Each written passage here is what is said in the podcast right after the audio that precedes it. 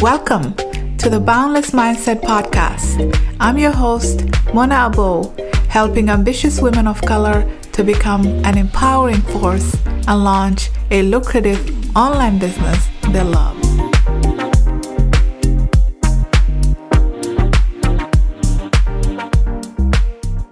Hello, Boundless Beings. Thank you so much for joining me. In this episode, we're going to be talking about what happens when you launch your product, your service, your program, but no one is buying? We've all been there, right? You get excited about your program, you get excited about the product that you're about to launch. You do your homework, you set everything up, you launch it, and you wait for the sales, and nothing happens. You wait a little bit longer Still, nothing happens. So, what do you do? Do you just give up? Do you say there's no demand for my services, for my products, and call it quits? Or you find out what actually went wrong. And that's what we're to look at today. This could be very heartbreaking, it could be devastating, right? Because um, when we become entrepreneurs, we have all these ideas, we have so much passion, and we want to deliver value. And so, you know, when we put our heart and soul into the thing that we're creating and we put it out there and no one buys, it could seem like a rejection, right? It could seem like a personal rejection. So, the first thing that you should be aware of is that you shouldn't take it personal, right? If you put out something and no one is buying, it's not because they don't value what you bring, it's just something has not aligned. Something is not aligning with your target market when it comes to that particular product, service, or program. So, before quitting, before internalizing this setback, what you want to do is think of yourself as your target market. Put yourself in their shoes and look at what you created and see if that's actually something that would be useful to you once you look at it from that perspective. Sometimes we fall in love with what we create, uh, and we create it from what we think is a good idea, not necessarily what our target market needs. So, what I would say is don't fall in love with the product, the service, or the program. Fall in love with your target market. See the, the problems and the issues that they have and make sure the product and the service that you're creating answers those problems, right? So just because you think it's a good idea or you love what you created, it's not good enough, right? So you have to take a step back and look at it from your target market perspective and see if this is something that actually provides value for them. Once you do that, you'll be able to gain some clarity on what might be missing. You also want to consider the timing, right? You want to see if you have timed your launch right. This could be sometimes the reason why people are not buying your product or your service. Um, if, for example, you're launching a program for mothers and you do it in in the summer, it may not be a good idea because moms are usually busy at home with their kids during the summer, so they may not have the time to take your program. Pay attention to the, the needs, the time that's convenient for your target market, the time that they're most likely to buy from you. The next thing that you need to consider is your pricing.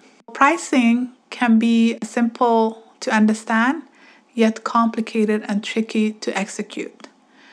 So, when it comes to pricing, you need to have a good understanding about the demand for your product and service and the value your target market has for your product and service. So if you price it too high, they will not consider it. You're going to lose them, right? Because there isn't, the demand is not there, the value is not there. If you price it correctly, then you, you're able to attract sales. So, how do you get pricing right? Pricing should be in line with your brand positioning. It should be in line with where you are in the market. So, if you're selling a product or service that is already known, you've you've created the demand for it, then you can price it accordingly, right? If you are creating something new that you haven't sold before, then you need to consider what the competition is doing, how they're pricing comparable products or services, and decide if you fit higher range or lower range. And once you are able to identify that, that will give you an idea of how you should be pricing. Another reason why your launch could fail is due to lack of preparation. So, you know, it's good to understand that launching something takes a lot of time. And you have to consider every step of the way, right? From inception, why do you want to create this in the first place? Do you have enough data to support this new investment? Is this going to solve an existing problem for your target market? You don't want to create a problem that doesn't really exist for your target market. No one's going to buy that. So you have to, you know, like I said in the beginning, don't fall in love with the product or the service, fall in love with your target market and provide something that's actually of use to them. And so you want to start at that point and make sure that you have enough information to guide you to help you create this product and service. So once you create it, then the next step is to market it and um, make sure that the demand is there by the time you launch. And so that takes a lot of uh, planning, execution. And so by the time you launch, you want to have all your your I's dotted and your T's crossed, as they say, right? There's no such thing as too much preparation when it comes to your launch. And when you are attempting this the first few times, you want to um, get some support. You want to speak to other people that have done this successfully. You want to work with a professional that can give you the blueprint on how you should launch successfully. You want to feel confident that you've done all the preparation by the time you launch. Part of your preparation should also include the technological support that you need to execute your launch. You want to make sure that you have the systems in place to make this go smoothly.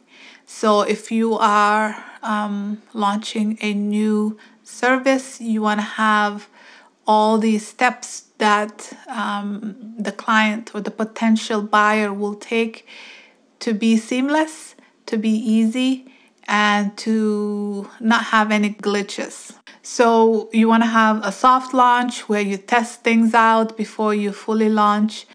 Another thing that could deter sales is lack of testimonials, right? So, before um, your customers feel the confidence to buy something, they want to see that other people have benefited from this, right? So, you want to include testimonials, references of other people that have benefited from your product and service and how they've benefited uh, before potential buyer can see themselves buying. So that's another sort of push for people to feel okay, they they benefited from it. It looks like a good idea, so I'm to I'm to buy this.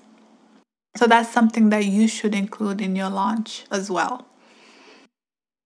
Also, you want to keep in mind that as an entrepreneur, whenever you launch something, even if you not if you don't get the, the the results that you are looking for, you gain a lot of benefit just by going through the process of launching something. So if you are feeling bad about, you know, I did this and I didn't get the sales, you have to look at it differently and, and change your mindset and perspective about that. Because you went through this process, you will be able to um, increase your audience. During the marketing, the promotional phase of the launch, you will attract some potential customers, right? You will grow your audience that way. You will also build something that could be an asset for you, that is an asset for you. There were times that I created um, programs that I didn't really fill them. I didn't get the kind of um, sales or demand that I was hoping for. But those programs became uh, useful in other ways. I was able to repurpose it and still use it. You also want to keep in mind that there is valuable data that you gain when you go through this process, right? Talking to your target market, understanding why they haven't bought, what would they rather see you make so that you are, in fact, delivering value, solving their problems. And so it will really keep you effective, it will keep you relevant on what your target market needs. It's a growing process, right? You will most likely not hit all of your targets, but if you keep going, if you keep um, adjusting and doing what your target market is telling you, you'll eventually be able to make those sales and you learn so much along the way. Thank you so much for joining me today. I hope you benefited from this episode. If you would like to get some insight on a new product or service that you're launching, I would encourage you to book a discovery call. The link will be in the show notes. You're also welcome to join our Facebook group, Women of Color Living the Dream, and you can share your experience, any questions that you may have for the group and just connect with everyone. Until next time, stay boundless.